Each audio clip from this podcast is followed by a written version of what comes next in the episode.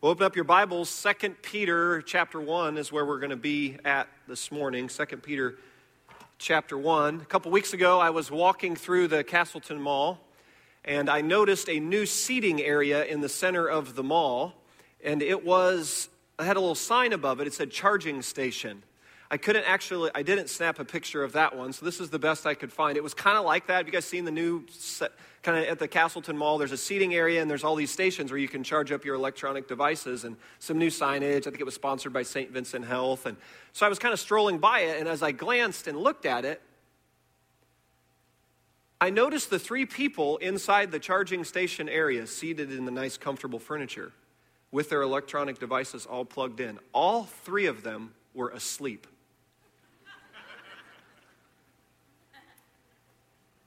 I thought as I walked away from that, how ironic. It got me to thinking about, and maybe it's only pastors who think about this kinds of stuff, but it got me to thinking about as I was strolling down the mall. I'm like, Lord, I wonder what our lives would be like if we paid at least as much attention to our body, our mind, and our soul as we do to our electronic devices. I just wondered.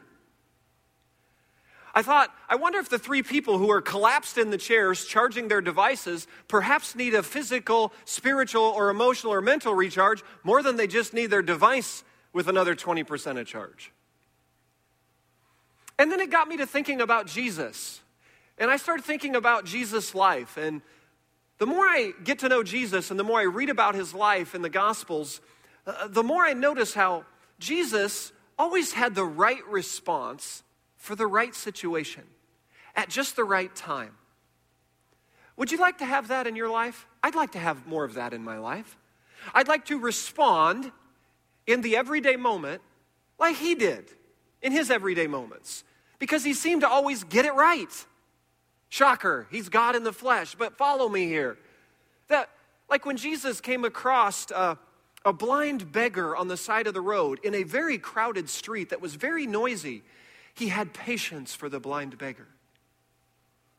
And then there was an outcast leper whom no one would go around, whom would just be standing and shouting with a bell on their body, unclean, unclean. Jesus, he had a, a nearness to the leper. He would pause and draw near. And to the woman caught in adultery, too, there's all kinds of people stirred up about all the sins she committed. Everyone had their stones in their hand ready to sling him. And it was Jesus who responded with such grace for this woman who had fallen on her face in sin. And it was Jesus who would walk into the religious leaders who had the flowing robes and the big stack of religious books and laws. And he would walk up to the Pharisees and have stern and sharp words for them and he remained mostly silent to the buzzing sound of the Roman rulers and all that they were doing. Jesus just seemed to always, what I'm calling a present momentness in his everydayness that I would argue was quite busy. I think Jesus was a really busy guy. Like, especially from age 30 to age 33, would you agree with me? That's when he came out publicly and said, Hey, I'm the Messiah, I'm the Son of God, I'm going to Calvary. From 30 to 33, would you agree with me that his life was quite busy? Would that be an understatement? I would argue that perhaps during that three year stretch, he's one person on the planet to which most other people on the planet were either flocking to get around, to hear, to find out. Not necessarily everybody was jumping on his train, but he was just the kind of person that the more people spent time with him, the more they wanted to be around him. Do you know that's a really good marker for spiritual growth? If you want to know if your spiritual train is on the right track, ask yourself a question like Am I becoming the kind of person that the more people spend time with me, the more they'd like to spend time with me. That's a good indicator of some really healthy stuff going on spiritually. As opposed to the alternative would be the train's off the track. If the if people spend time with you and the more they spend time with you, the more they don't want to spend any time with you, that's like some warning lights on the dashboard. But Jesus was the kind of person, everywhere he went, crowds would gather and more crowds would gather. There was a busyness in Jesus' everydayness. And the way he responded in the midst of that busyness, I'm really challenged by. And what we're going to look at today is I don't picture Jesus living with perpetual exhaustion. I don't picture Jesus being overly stressed about the length of his to do list, though I would argue it's prob- it was probably longer than any of ours.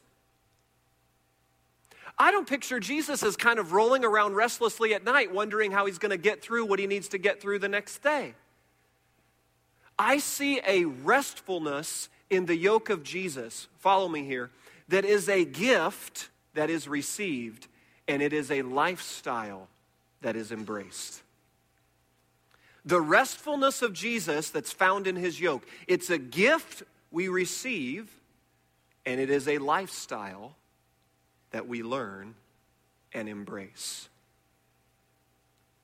2 Peter 1 describes it this way. Here's how Peter, one of those who followed Jesus around very closely, he said it this way His divine power has given us, circle in your Bibles, everything we need for life. Do you believe that? Do you believe God's done everything He needs to do for you and I to experience the kind of shalom life we've been talking about for the last month and a half? Does God need to do anything more than He's already done for us to experience the Lord is my shepherd, I shall not want? He makes me lie down in green pastures. He leads me beside quiet waters. He restores my soul. He guides me in paths of righteousness. When I go through the valley of the shadow of death, He'll be near me. Does God need to do anything more for us to experience the kind of shalom life, this fully alive to God life, this eternal kind of life right now, right here? Peter says, No. His divine power has given us everything we need for life, for your current, everyday, ordinary life. Whether it's going really great, whether it's going really bad, or whether it's going really ordinary. Jesus says, uh, Peter says, Jesus done everything that needs to be done for us to find life and godliness through our knowledge of Him who has called us by His own glory and goodness. So, the series we're moving into for this Lenten season, I've entitled Changed and Changing. Because there are aspects of the Christian life that when you meet Jesus, some things change instantaneously. Hallelujah. Some of you have that testimony. You remember the day, you remember the moment when you met Christ personally for the first time. And at that moment, some stuff changed in your life. You know it, you could talk about it. If we pass the mic around, you testify to it. There is a changed component instantaneously when you meet Jesus. For example, your sin is washed away instantaneously. Hallelujah. And in a moment's time, your life is now hidden with Christ in God instantaneously. Instantaneously, the Holy Spirit of God comes to live inside of you. And there's this God movement stuff inside your life that you had never experienced before. That's instant change stuff. Instantaneously, your destiny was changed when your physical life ends when you meet Jesus. Instantaneously, you are brought into a yoke that Matthew describes that is easy and a burden that is light. You are invited into Jesus' school of living, and you can learn how to live from a master teacher, the most wise and competent and good and strong and generous God ever. You get to be in his class and learn how to live from him because we all got to learn how to live from somebody. And in a moment's time, you are brought into his yoke in his classroom and you get to learn from him. There is some stuff when you meet Jesus that changes instantaneously. Isn't that a great message of the Christian life? Changed. And that's what Peter's saying here. His divine power has done everything he needs to do. He sent Christ, he sent the Holy Spirit, he gave us his word, he gave us the church, the body of Christ together. Look at all that God has done for us to experience the kind of life he has for us. Now, follow me. And there's some stuff that's changing. Verse 5. For this very reason, what reason is he talking about? Based upon all that God has done for us in Jesus, now, what does Peter say? Make every effort Circle every effort to add to your faith goodness, and to goodness knowledge, and to knowledge self control, and to self control perseverance, and to perseverance godliness, and to godliness brotherly kindness, and to brotherly kindness love. For if you possess these qualities, circle, in increasing measure, they will keep you from being ineffective and unproductive in your knowledge of our Lord Jesus Christ. So here's what Peter says In light of all that God has done for us in Jesus, make every effort to work out your salvation with fear and trembling. I did not say work for your salvation. Grace and earning are opposites. Grace and effort are allies in the Christian life. Work out your salvation with fear and trembling. You don't work for it, it's a gift received. The restfulness of Jesus is first a gift received in His grace. There's some things that can change in His yoke, and then it's a lifestyle learned. There's changing elements. Have you noticed this about the Christian life? Some stuff changed in a moment when you met Christ, but then there's a whole pile of stuff that's on this long journey of changing and transformation and growth. And if you aren't quite sure about that, just ask some people who know you well. Like if you're married, your spouse would have a lot of commentary on this. Or if you have a close circle of friends, roommates, people who work around you, they see you at your worst and your best when you've got the stomach flu and when you don't, when the, pe- the people around you and all that, they'll tell you, right? There's some stuff that has absolutely changed in your life, but then they'll also say there's this progressive part that you're on the journey of changing. No one has arrived in this life yet. And if you actually think you've concluded you've arrived, it's actually an illustration of how much yet there's still yet to change. You following me? It's changed and it's changing. That's the Christian life. And we got to embrace this journey together. Peter would say, Did you notice the, ver- the vocabulary used in verse 8? Here's how you could actually, in light of all that God has done for us in Jesus, Peter said, you could get to the point and get to the end of your life and be ineffective and unproductive. Is that not sobering words for anybody? It is for me. I go, Lord, I don't want to get to the end of the run after all that you've done for us, you sent Christ, you sent the Spirit, you gave us your word, wonderful church, all the things you've poured out, gave a physical body, a mind, a soul. You did all this stuff, and I end up ineffective and unproductive. Verse 9 says, It's like a blind man who's been restored with his sight. A blind man who used to walk around like this. Now Jesus comes on, makes him see, and the blind man continues to, with his walking cane, tap around the sidewalk. And Jesus say, "Hey, take your hand off your eye. Open your eyes. You once were blind, but now you see. Live. Become who you already are." So for Peter, there's absolutely no picture in his life of someone who knows Jesus who's not changing. That's not even in the framework. He would say, if that's the case, it would be ineffective and unproductive. If you're following Jesus and nothing is really changing, he puts it in the category, it's like a blind man who can see, but you're still walking around with your walk, tapping the sidewalk. You can't see. Peter's like, hey, open your eyes. You've been set free. You've got grace. You've got new life. You've got the Spirit. Now live. And as you live in the yoke of Jesus, stuff's going to change. That's normal. If you're not changing on that journey, that's abnormal. Something's off the rails. There's always more growth in Christ. So, part of that, for those of you who are really hard on yourselves, part of that is to give you a gift of just relax and be in the journey of transformation. It's complicated, it's messy, and it's for your whole life. You're never going to master this. You're never going to get to the point say, I got this down, this spiritual transformation thing. I'm so Christ like in character, I'm going to coast for a while. That, no.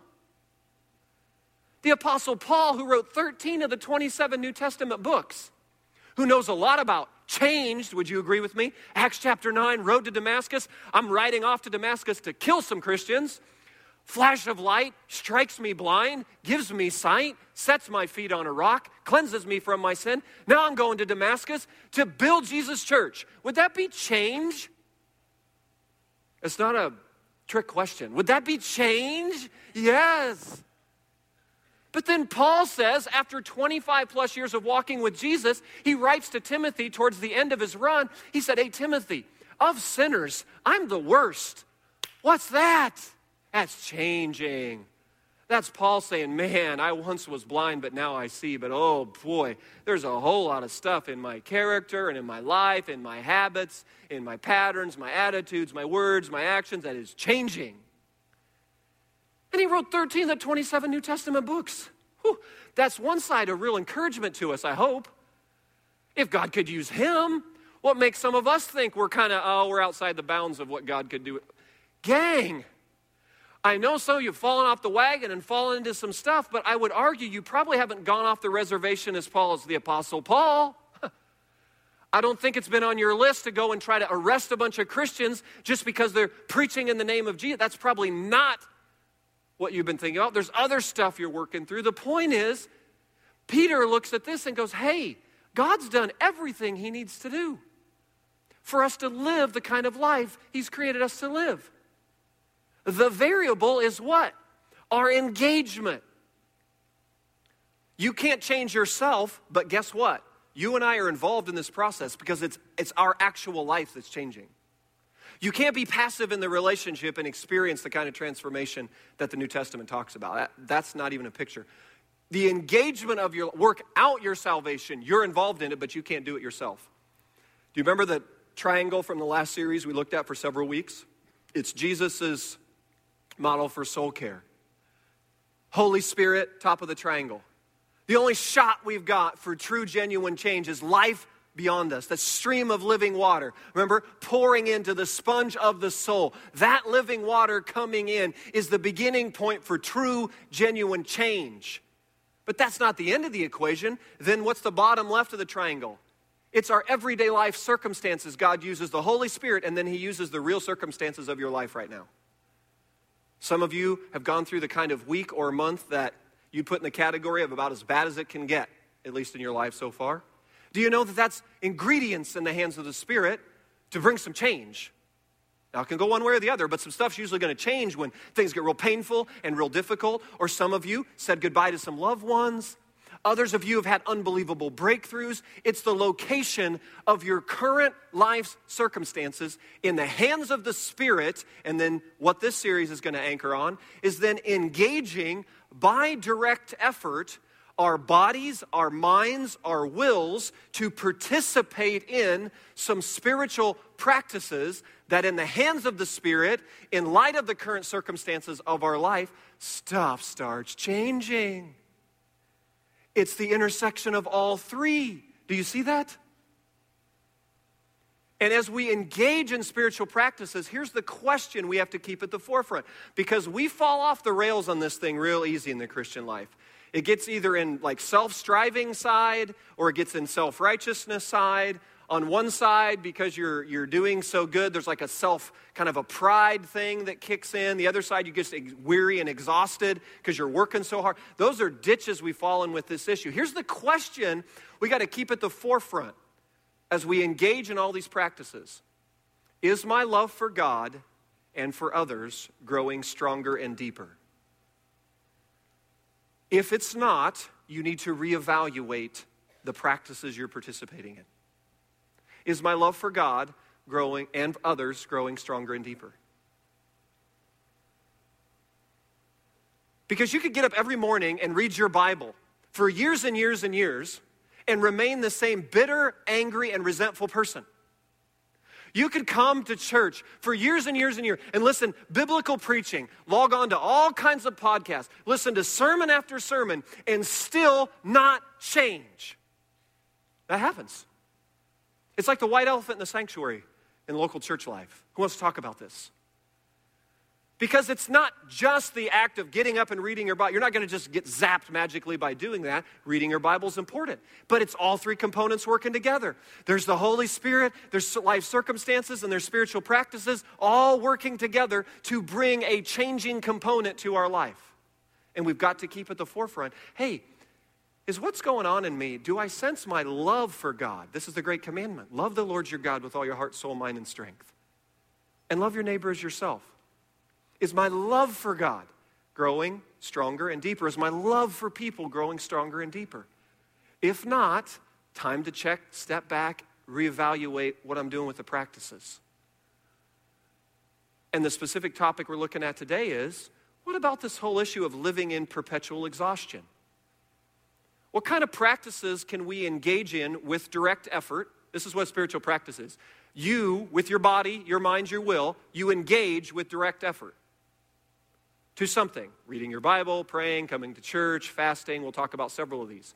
You do something by direct effort in the hands of the Spirit using your current circumstances of your life over the course of time enables you to do something that you couldn't do by direct effort. Anybody follow that? Several of you have the look like you have no idea what I just said, so I'm going to say that again. But this is what a spiritual discipline is. Spirit, think of it like physical therapy for the body. Spiritual practices are that for the soul.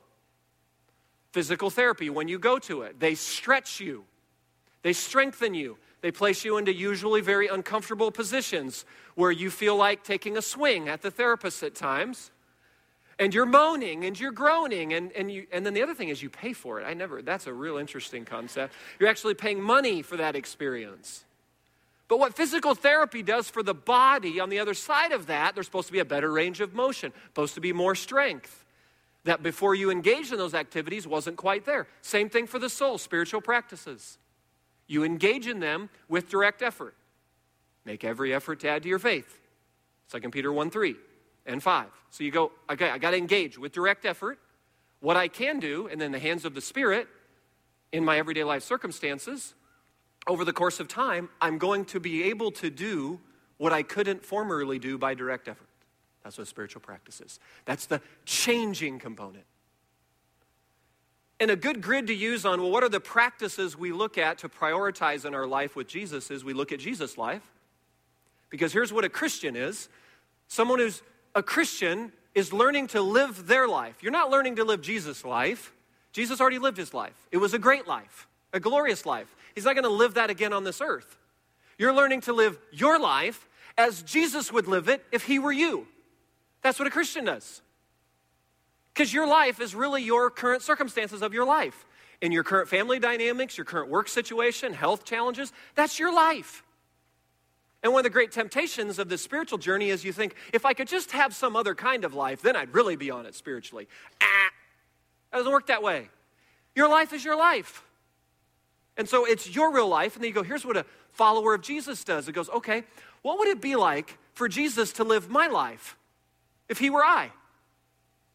and you look at Jesus' life and you go, what kind of patterns did he live in? Circumstances he found himself in? What was he doing? Rhythms he lived in? And then you apply those rhythms in your life, in the hands of the Spirit, some stuff's going to start changing. So, on this particular example, we looked at his busy, he was a busy guy, had a lot going on, but he seemed to live with a present momentness in his everyday chaos and noise around him. He seemed to live with kind of a quiet confidence and patience he didn't seem to live perpetually exhausted. I'm really drawn to that. I want to know more about that. So, I looked a couple things in Jesus' life, and here are the two things we're going to work on this week together under this issue of fatigue. I put in your notes uh, layers of fatigue, layers of exhaustion that hit. Because you know, exhaustion isn't just at one level, right? There's, a, there's an exhaustion at the will, decision fatigue. You guys know about this? Those of you who lead in the marketplace and, in, and have to make a lot of decisions in your eight to six window, this is what you feel when you're driving home and you know the conversation at the dinner table is going to involve more decisions, and inside of you, you don't want to make one more decision. That's decision fatigue. You don't want to decide where you're, what you're going to eat. You don't want to decide. You want to talk about family vacation plans. You want to decide on the weekend stuff. You're done making decisions. Decision fatigue. Your will's worn out that way. And then there's mental fatigue that we're all very familiar with, high capacities of learning. Here's the escapist deal with mental fatigue. You just want to stare at the electronic box for hours. You just want to check your mind out. Your mind's just tired, so just stare at this thing. Physical fatigue, that's obvious. You're just physically worn out. Sometimes for me, it's like, I can't believe how much I'm yawning like over the course. Anybody ever paid attention to that? I'm like, why have I yawned like five times in the last hour? Shock. Maybe maybe my body's trying to tell me something here. Body fatigue. And then I would call the soul weariness is like the wholeness of life. Soul weariness lands you asleep in a charging station in the middle of the mall. that is a weary soul. So, how did Jesus live? I don't think Jesus lived that way. I don't think Jesus would be asleep in a charging station at Castleton Mall. But I think he'd have an awful lot going on. So, what I see in Jesus' life, two things. Mark 6 31. Because so many people were coming and going that they did not even have a chance to eat. That tell you how much business going on in his life? Huh? By the way, the context of this is the feeding of the 5,000. So, lest you think your dinner table's plenty chaotic, he had a lot going on there, a lot of hungry people, big crowds. He said to them, Come with me by yourselves to a quiet place and get some rest. He's saying this to the disciples. This is the spiritual practice of sleep. Have any of you thought about sleep as a spiritual practice? Some of you are really excited right now because you like have, you want to have a PhD in sleep. That's a discussion for another day. Today we're going to lift it up and celebrate the gift of physical sleep. Do you know in 1850, the average American was sleeping nine and a half hours a night? Do you know in 1950, that number dropped to eight hours a night? Do you know what today's average American is sleeping? 6.8 hours a night. All you have to do is interact with any young mother, newer mother, and ask them about the role of sleep deprivation for the whole of your life. It literally penetrates mind, will, body, and soul. Young parents, do I get amen from any of you on this? Yes, you know all about this. Actually, interact with any family physician, and they'll tell you the volume of people that sit in their offices where one of the core issues has to do with a lack of a healthy pattern of physical rest. It's epidemic. James Bryan Smith says it this way in his book, The Good and Beautiful God. He said, Exhaustion is the greatest enemy to Christian spiritual formation today. How about that statement? Exhaustion is the greatest enemy to Christian spiritual formation today.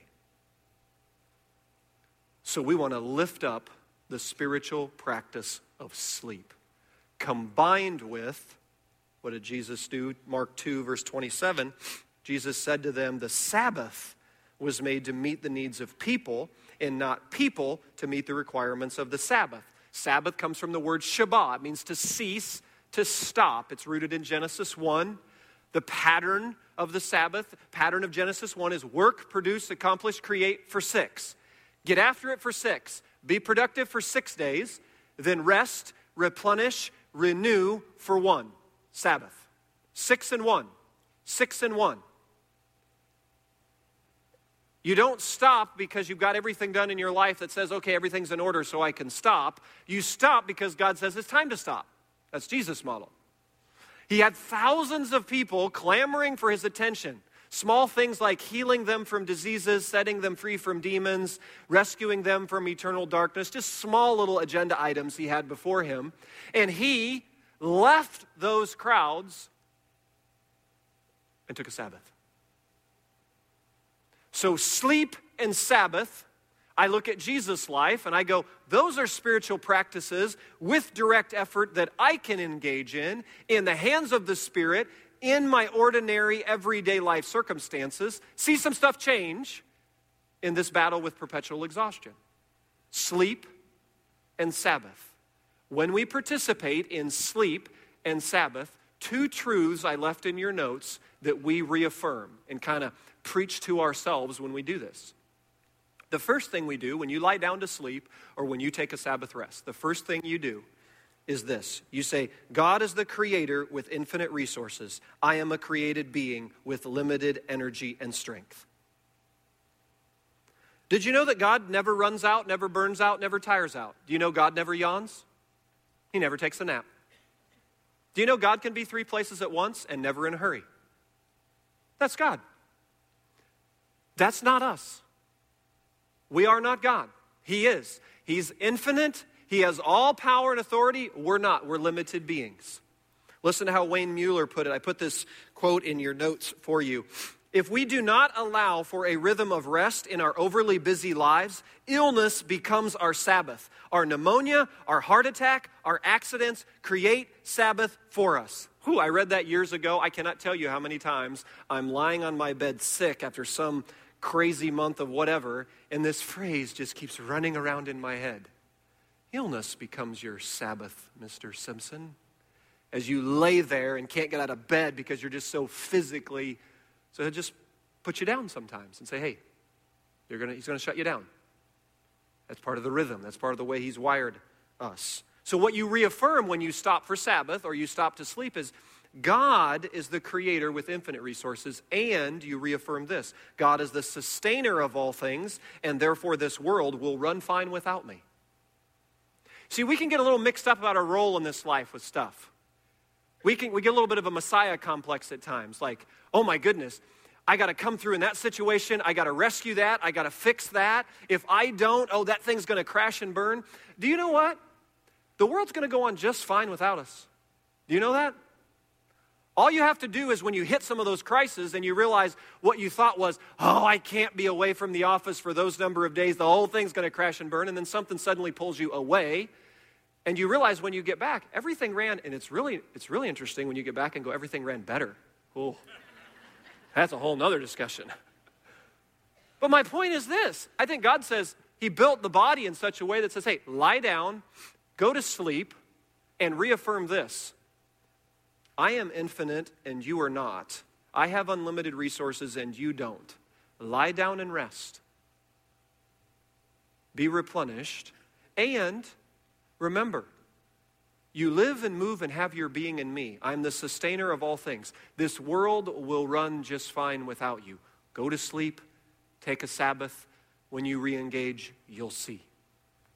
We reaffirm those things when we sleep and when we take a Sabbath. So we're going to practice it this week. Here's the assignment for the week ahead under the sleep and the Sabbath. The first thing is, and this is where young moms, young families, single moms, we're going to need to help each other out.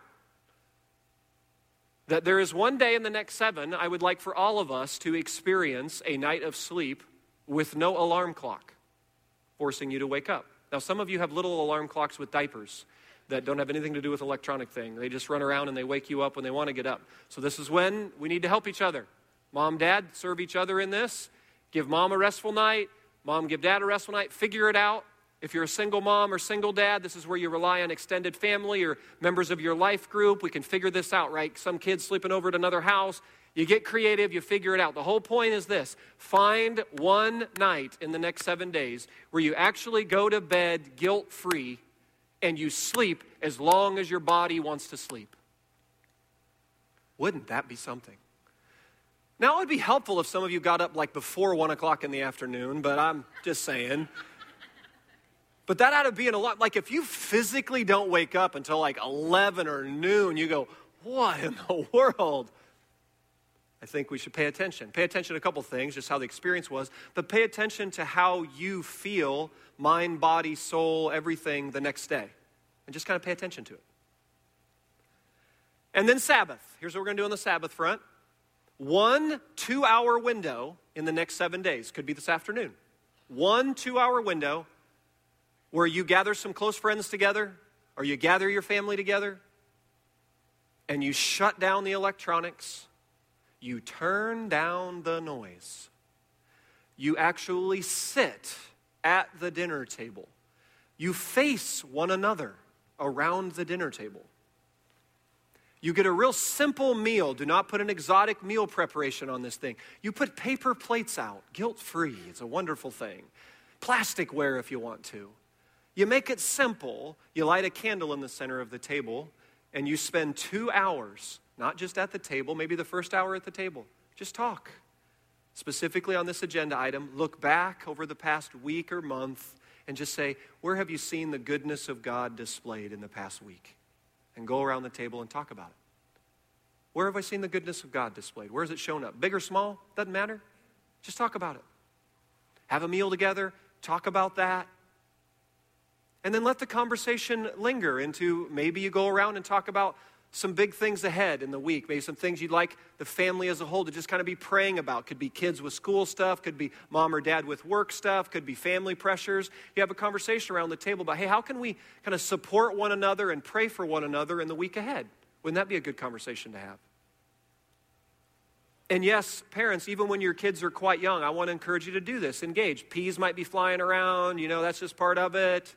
But just embrace some of the chaos of that, just, just to involve them with that.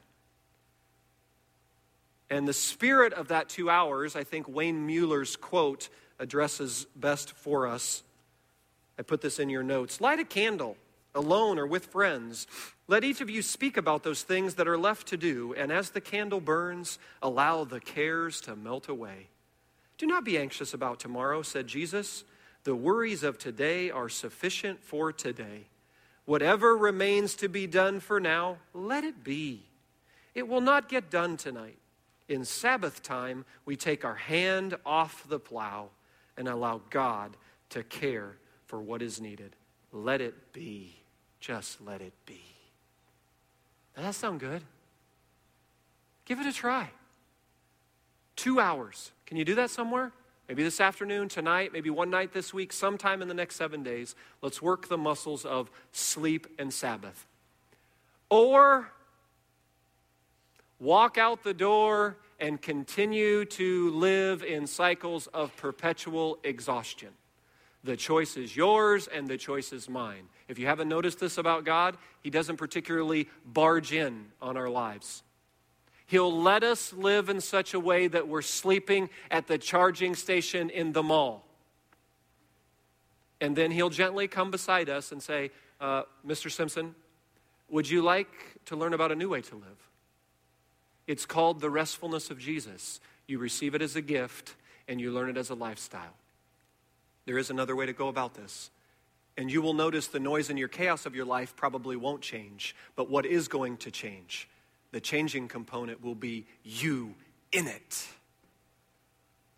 That's everyday life with Jesus. Let's pray. Worship team, why don't you come on up?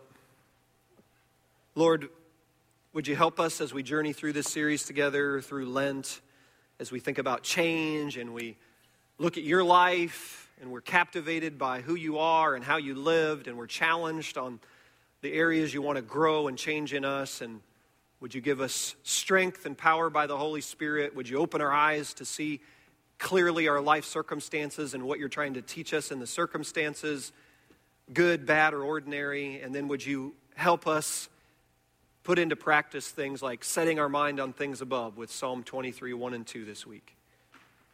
And would you help us experience a night of sleep? That's what the scriptures talk about when the psalmist says, You will lie down and sleep in perfect peace. And then would you teach us how to live in Sabbath rhythm? To pause and to be replenished. Lord, some of us just need a yoke of exhaustion and overscheduled and overloaded lives broken off of us. In Jesus' name, would you break us out of the yoke of the oughts and the shoulds that lead us to this over, just too much life, and help us to experience the yoke of Jesus and receive the gift of rest. We come to you open hearts, open hands, expectant and receptive. In Jesus' name, amen.